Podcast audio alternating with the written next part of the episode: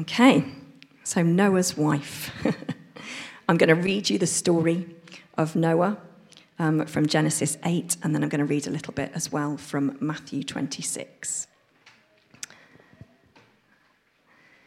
But God remembered Noah and all the wild animals and the livestock that were with him in the ark, and he sent a wind over the earth, and the waters receded. Now the springs of the deep and the floodgates of the heavens had been closed, and the rain had stopped falling from the sky. The water receded steadily from the earth. At the end of the 150 days, the water had gone down. And on the 17th day of the seventh month, the ark came to rest on the mountains of Ararat. The waters continued to recede until the 10th month. And on the first day of the 10th month, the tops of the mountains became visible. After 40 days, Noah opened a window he had made in the ark and sent out a raven, and it kept flying back and forth until the water had dried up from the earth. Then he sent out a dove to see if the water had receded from the surface of the ground. But the dove could find nowhere to perch because there was water all over the surface of the earth. So it returned to Noah in the ark. He reached out his hand and took the dove and brought it back to himself in the ark. He waited seven more days and again sent out the dove from the ark. When the dove returned to him in the evening, there in its beak was a freshly plucked olive leaf. Then Noah knew that the water had receded from the earth. He waited seven more days and sent the dove out again, but this time it did not return to him. By the first day of the first month of Noah's 601st year, the water had dried up from the earth.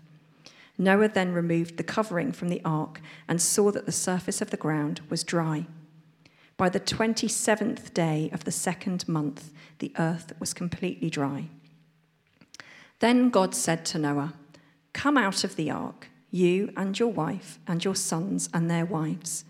Bring out every kind of living creature that is with you the birds, the animals, and the, all the creatures that move along the ground so they can multiply on the earth and be fruitful and increase in number on it. So Noah came out, together with his sons and his wife and his sons' wives. All the animals and all the creatures that move along the ground and all the birds, everything that moves on the land, came out of the ark, one kind after another.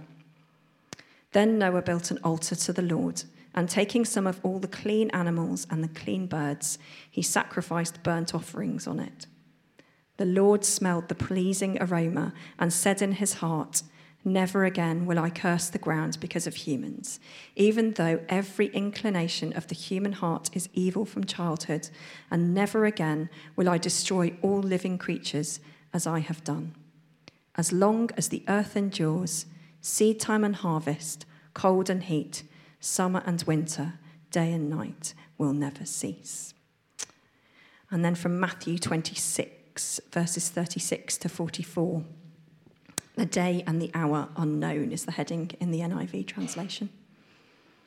But about that day or hour, no one knows, not even the angels in heaven, nor the Son, but only the Father. As it was in the days of Noah, so it will be at the coming of the Son of Man. For in the days before the flood, people were eating and drinking, marrying and giving in marriage, up to the day Noah entered the ark and they knew nothing about what would happen until the flood came and took them all away. That is how it will be at the coming of the Son of Man. Two men will be in the field, one will be taken and the other left. Two women will be grinding with a hand mill, one will be taken and the other left. Therefore, keep watch, because you do not know on what day your Lord will come. But understand this if the owner of the house had known at what time of night the thief was coming, he would have kept watch and would not have let his house be broken into. So you must also be ready, because when the Son of Man, sorry, the Son of Man will come at an hour when you do not expect him.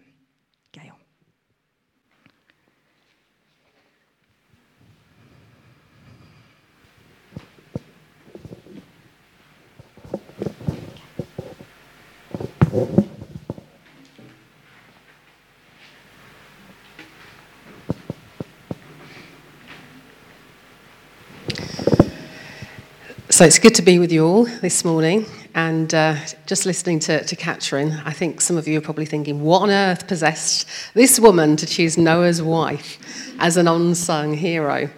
Um, the truth is that the story of the Noah family, as I like to refer to it, um, is one that really um, became something significant to me.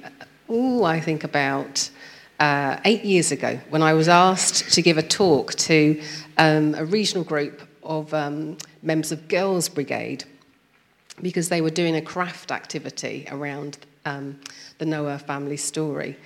Um, and so it was the first time I really considered the story other than childhood. Um, and so since then, I've really thought of its, its significance in a way sometimes we don't consider. Um, it's also a story that is very much, as it turns out, in the hearts of minds of the chaplaincy team that I'm a part of at Anglia Ruskin University. So, as well as being a regional minister for Eastern Baptist Association, I also, when I can, when I have time, um, do some chaplaincy work at Anglia Ruskin University, the Cambridge campus.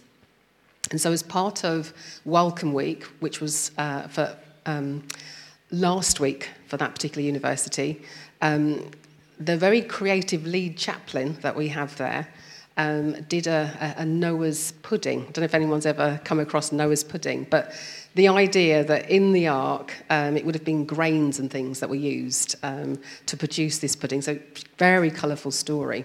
Um, so, with Noah in my mind and heart for various reasons, when Catherine asked me to speak on an unsung hero, Noah's wife came to mind. So, here we are let's see what God has to say to us through that story um, this morning.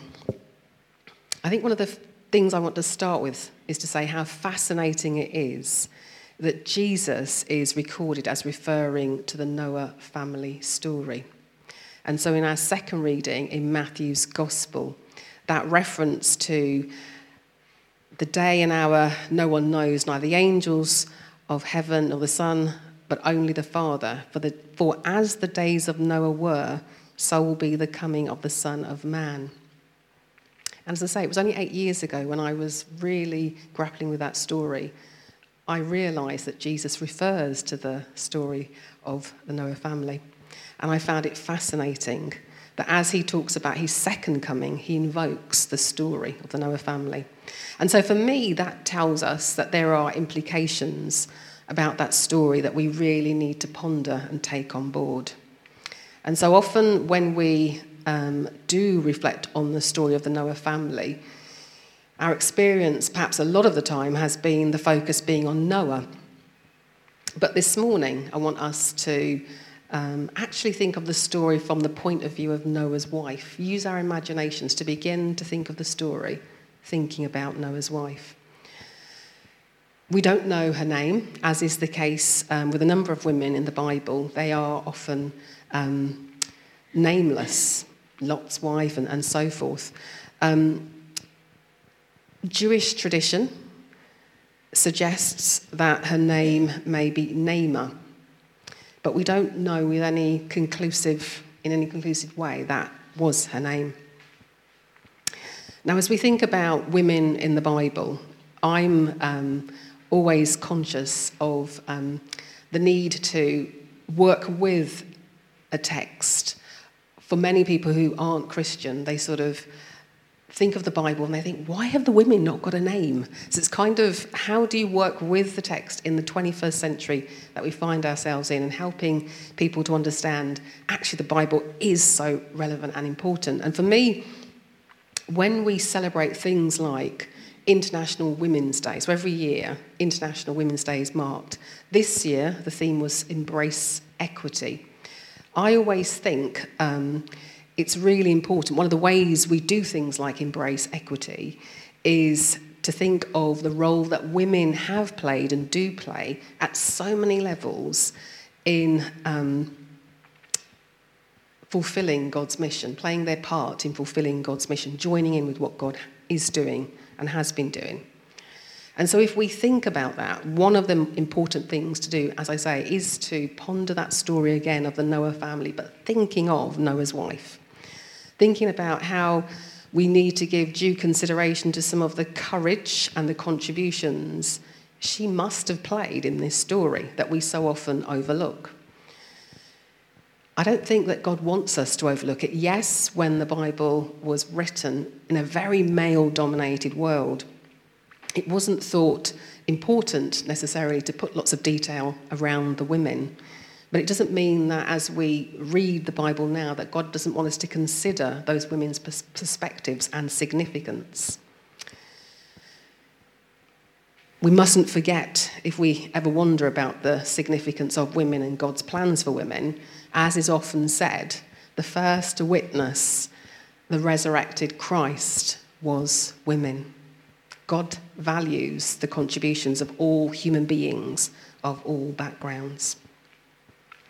So, thinking a little bit more about the Noah family story, we know that Noah was someone who was focused on doing the right thing, leading his family in doing the right thing, no matter what was going on around him, and there was some pretty terrible stuff going on around him. If we read various chapters in, in Genesis, um, from chapter 6 through to 9, we will pick up on some of it. But I want to get us to think about the conversations, trying to imagine the conversations that must have taken place between Noah and his wife as God reveals to Noah that he wants him to build this ark to protect his family as well as the selected animals, as a flood was going to wipe out most of the world. Just begin to picture those conversations.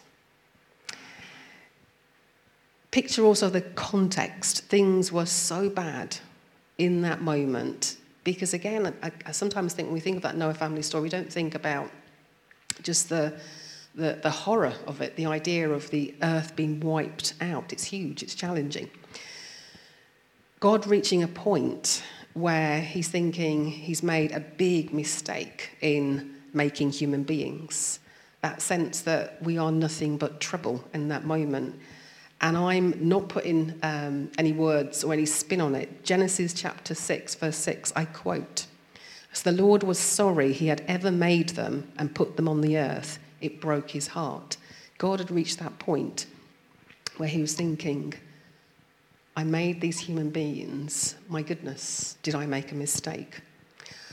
We can begin to imagine God, his commentary as he looks on to see what's going on amongst humanity. We have that reference in earlier part of Genesis, that sense of being filled with joy, having created human beings, being pleased. Then, a few chapters on, we get this sense of God must have been thinking they've lost the plot. They're so selfish, they're lazy, they're too much like hard work. All of them, apart from that Noah family. The Noah family who appear to have been inspirational, and that sense that God had that He could do something through them. God having that plan to get things back on track, to focus on human beings experiencing life to the full, which was God's original plan. And so it's as a last resort, he breaks, as, as we read, it breaking God's heart, that he decides to flood the place, flood the earth. And it's in that context, the Noah family, the conversations between Noah and his wife, as the building of the ark takes place, to protect them as that flooding is going to happen. The story unfolds. And then we know they spend an awful lot of time, as our reading told us, inside this ark we know the story of the rainbow. The rainbow in the sky is a sign that God will never flood the earth again as it unfolds. So there's lots of positive things we think about the Noah family. Them saying yes to God's plan and doing as God said, building this ark, following God's instructions, and therefore able to survive the flood. But as we hear that story, as I say, there's a huge but. There's a but as I say, imagining the conversations, the reality. For those of you that are married, just imagine that kind of conversation. For those of you that aren't married, but just imagine having the conversation with a friend or another family member, someone telling you something so huge and different and challenging, countercultural to what's going on, that's going to take place. We begin to see the potential significance and the role that Noah's wife must have played. we don't have to think too hard if we think about church history that has followed thousands of years that have gone on since then, and we think about any significant Christian leader we can think of.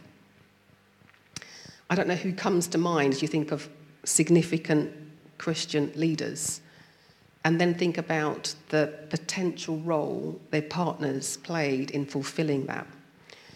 For me, when I was thinking about this, significant leaders that we often think about, the person that came to mind was the Baptist minister Martin Luther King Jr. We know he made some incredible speeches. We know that he mobilized millions across the world to struggle for a more just society. What we often forget is his wife, Coretta Scott King.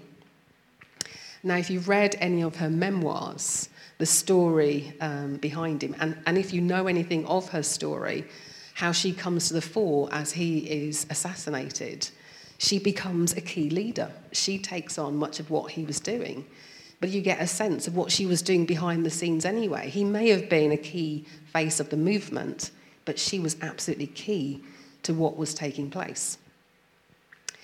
You might say there would have been no Martin Luther King Jr. as we know him without a Coretta Scott King but so often people know of him but little of her. In the Noah family story, they must have faced all sorts of ridicule through the process of the ark being built. Imagine that. What it must have been like for Noah, what it must have been like for the family, and what role did Noah's wife play in that?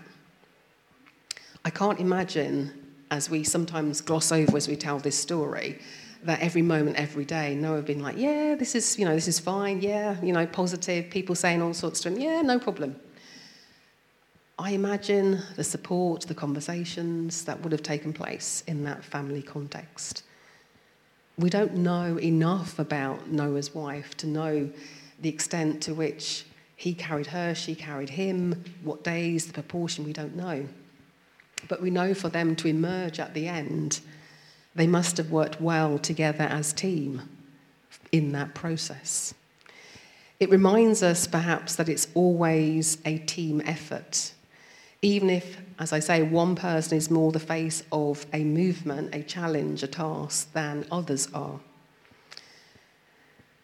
Anyone that knows me will tell you that I'm a huge tennis fan, huge, huge tennis fan. So the last couple of weeks, I was glued to the US Open as the tennis unfolded. And I was beyond overjoyed when a certain Coco Gauff won. I was so rooting for her, like so many others. An incredibly inspirational woman. 19 years of age, um, been on the circuit playing for the last four years, all the pressure on her expectation to achieve. So incredibly inspired that in the moment, all that's going on as she's won, she kneels and she prays recognizing where her strength has come from.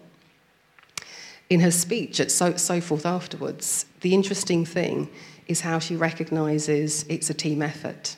There would be no Coco Gauff US Open champion without her parents, without her coaches, her trainers, her physios.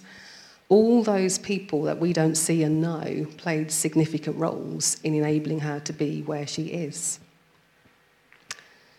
This is why we need to reflect on that story of the Noah family and, as I say, not overlook Noah's wife.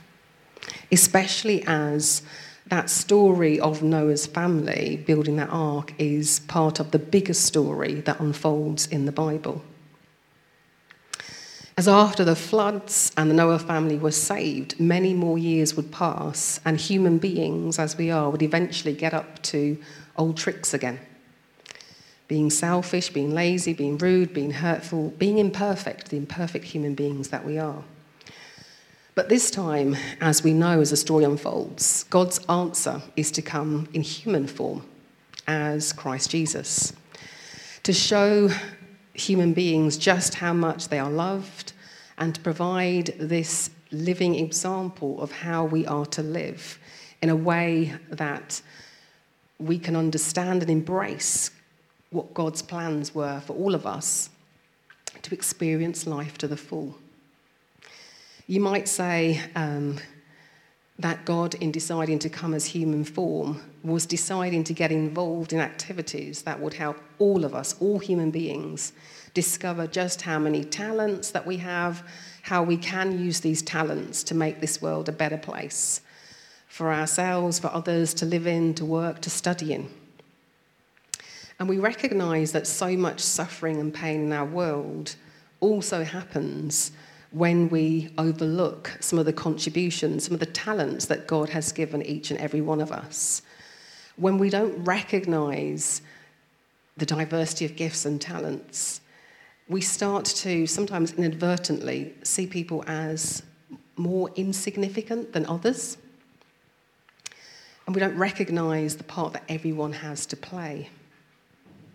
And so we're perhaps challenged, I imagine, through this series of unsung heroes to maybe ask ourselves how and why have we overlooked some of these characters? What are we missing when we miss these characters? How does that play out in life, everyday life? Do we do the same thing? Is it those people that are the most articulate, the most charismatic, that we put so much attention on? We overlook in our decision making what we do, those who play what might appear to be smaller but incredibly significant and important roles. I'm not someone that knows huge amounts about um, nature and ecosystems, but we are learning that you mess with what you think is insignificant and small and unimportant, it has huge consequences. There are some lessons in there for us to learn. I would say, as we think about the Noah family story in its entirety, we start to begin to think about the fact that we are part of a church community. We start to think more in communal, community terms, and that we all have a part to play in that community. And I would say, metaphorically speaking, we have a part to play like the Noah family building an ark that enables us and others to embrace God's offer to experience life to the full in a Christ like way. As church, we are metaphorically like a Noah family building an ark. There's plenty of room for all who are interested in building this ark, just as God has designed it by following Christ's example.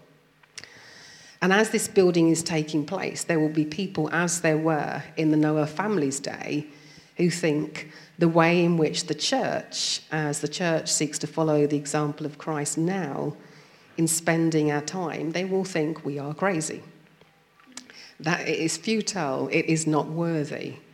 Some of the stuff that church people engage in, prioritizing giving to the poor, speaking up against injustice, being kind to people even when it's costly and it takes the effort, rather than just not simply thinking about ourselves, meditating on and contemplating scripture, sharing the good news, story of who God is through, through the experiences of the ancient Israel uh, family, and, and as well as people like the Noah family, as well as the life, the crucifixion, the resurrection, and ascension of Christ. There will be people who think we're crazy for spending time the way in which we do, living our lives the way we are. But the thing is, the reality of being church community means that we are involved in those kinds of activities. And in doing so, we are discovering for ourselves and helping others discover just how many talents we have and they have and how we can use them and God is calling us to do in ways that build the kind of character we need to play our role in making this world a better place for us and others to live and study in, work in, all in readiness for that second coming of Christ, at which point Christ's followers will metaphorically have that sanctuary of the ark. In the meantime, as we think about all of this as it unfolds, we have an opportunity to give thanks give thanks for and commit to building up Barnwell Baptist Church, including that exciting new dimension of Marleigh. As a community, helping each and every one discover just how many talents you are, you have, and how you can and might use them, and how you might build and grow in character, the kind of character that you each need as you seek to, to fulfill some of the visions. I know God given visions that all of you sense that you have had for a while now. It's exciting stuff, but it's also challenging stuff. And it will require so much work, so many hands on deck, we might say. And it will be absolutely crucial that each of you recognizes the place, the role that you have to play, and that no one is overlooked. No one thinks they are too insignificant. No one is just focused, as I say, on the more obvious characters, but actually, people who may seem less significant in the world's terms, but in God's terms, through God's eyes, through God's lens, every single one of us is significant and has a role to play. And when one of us doesn't play our role, someone else misses out or suffers. It's all interconnected. This interdependent way in which we live is crucial. And so we might say our daily challenge is to behave like the Noah family and those that we are around, encouraging them to do the same in so many ways. Fixing our eyes on Christ putting Christ first. No matter what is going on around us, forsaking all things, but putting our trust in God. Wonderful conversation I had with Jenny this morning. We were talking about how do we define faith. Putting Christ first, forsaking all other things, putting Christ first. Not overlooking the smaller things or what we think are the smaller things remembering the family connection that we all are. And so, my prayer very much for each and every one of you is wherever you are in this journey, whatever the role you think you have to play, um, others may see within you, holding that all together, that you would be filled with hope. That the Noah family story would fill you with hope. That we would know and recognize the risen Christ amongst us and that there would be a willingness to share that hope in a way in which life is lived on a daily basis, helping to bring forth God's kingdom here on earth as it is in heaven. Amen.